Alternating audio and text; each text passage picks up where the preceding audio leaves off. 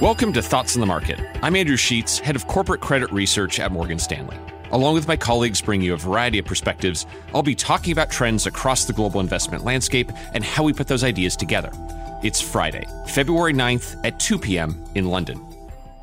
Almost every week, investors are confronted with a host of economic data. A perennial question hovers over each release. Should we focus more on the level of that particular economic indicator or its rate of change?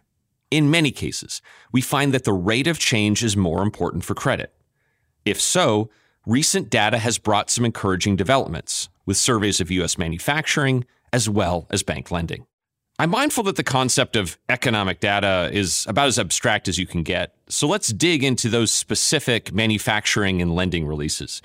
Every quarter, the Federal Reserve conducts what is known as their Senior Loan Officer Survey, where they ask senior loan officers at banks about how they're doing their lending.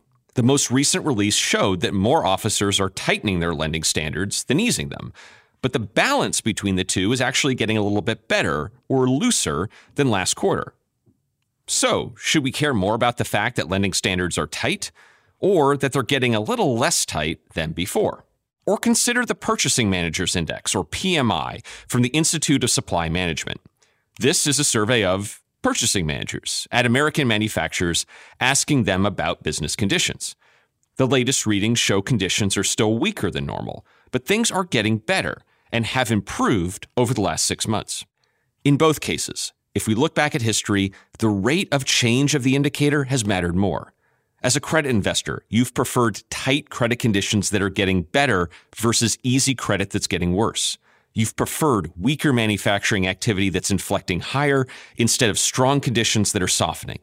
In that sense, at least for credit, recent readings of both of these indicators are a good thing, all else equal.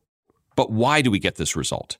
Why, in many cases, does the rate of change matter more than the level? There are many different possibilities, and we'd stress this is far from an iron rule. But one explanation could be that markets tend to be quite aware of conditions and forward looking. In that sense, the level of the data at any given point in time is more widely expected, less of a surprise, and less likely to move the market. But the rate of change can, and we'd stress can, offer some insight into where the data might be headed. That future is less known, and thus anything that gives a hint of where things are headed is more likely to not already be reflected in current prices. No rule applies in all situations, but for credit, when in doubt, root for a positive rate of change. Thanks for listening. Subscribe to Thoughts of the Market on Apple Podcasts or wherever you listen and leave us a review. We'd love to hear from you. The preceding content is informational only and based on information available when created.